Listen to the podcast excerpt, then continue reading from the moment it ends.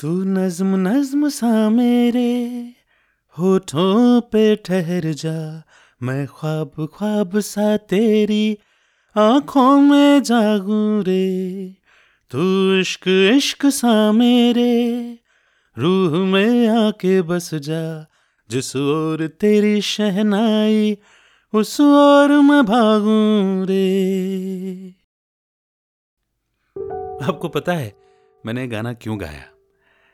क्योंकि मैं जो बात आपको कहने वाला हूँ ना, उसका मैं बस एक प्रत्यक्ष प्रमाण दे रहा था और कुछ नहीं।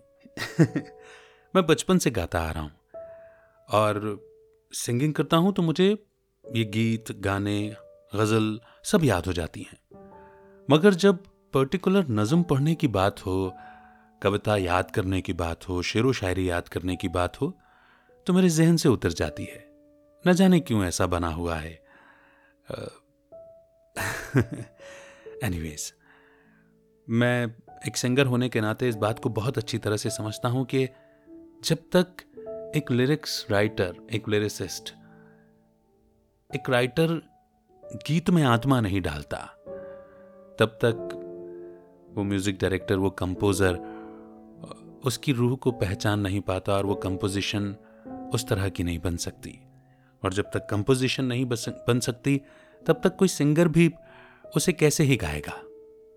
तो जैसे जिस्म बेजान है, रूह में कहते हैं कि हम जान होती है। रूह है तो जिस्म चलेगा, बात करेगा, सुनेगा, देखेगा। ठीक उसी तरह से अगर शब्द नहीं है, कविताएँ नहीं है, नज्म नहीं है तो फिर किसी चीज़ का अस्तित्व नहीं रह जाता मुझे ऐसा लगता है। इसलिए नज़म से मैं प्यार तो बहुत करता हूँ, मगर विडंबना है कि कभी लिखी नहीं।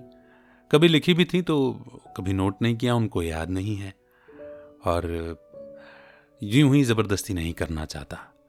पर हाँ, मेरा नाम है अमित वाधवा, कहानियों को आवाज़ देता हूँ। और खूब सारी कहानियाँ पढ़ते पढ़ते अब कहानियों के आइडियाज़ मेरे जहन में, मेरे दिमाग में आने लग गए हैं। मैं करेक्ट करने लग गया हूँ। ठीक इसी तरह से आ, मैं नज़म भी पढ़ता हूँ और नज़में पढ़ना भी चाहता हूँ। सिर्फ़ इसीलिए मैं ये पॉडकास्ट शुरू कर रहा हूँ ताकि नज़मों को पढ़ते पढ़ते मेरा ब्रेन रिवायर हो जाए और एक दिन एक दिन मैं भी एक नज़म लिख सकूँ अच्छी सी जिसे आप पसंद कर सको और वो ज़बरदस्ती में लिखी हुई ना हो वो अंदर से रूह से दिल से निकली हुई हो। बस इसी इंटेंशन के साथ। और कुछ एक मेरे परिचित हैं, जैसे राइटर्स मुझे स्टोरीज शेयर करते हैं तो मैं कहानियाँ पढ़ता हूँ। ठीक उसी तरह से कुछ एक मेरे परिचित हैं जो नज़म लिखते हैं।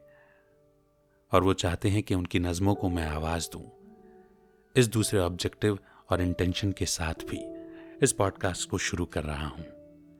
मैं उम्मीद करता हूँ कि मैं जो प्रयास करूँगा मैं ये वादा करता हूँ कि ईमानदार प्रयास रहेंगे और मेरे एफर्ट्स या एंडेवियर्स आप पसंद करेंगे।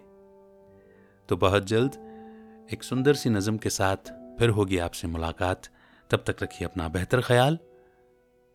Keep smiling keep rising keep shining Amit का नमस्कार। जय हिंद, जय भारत।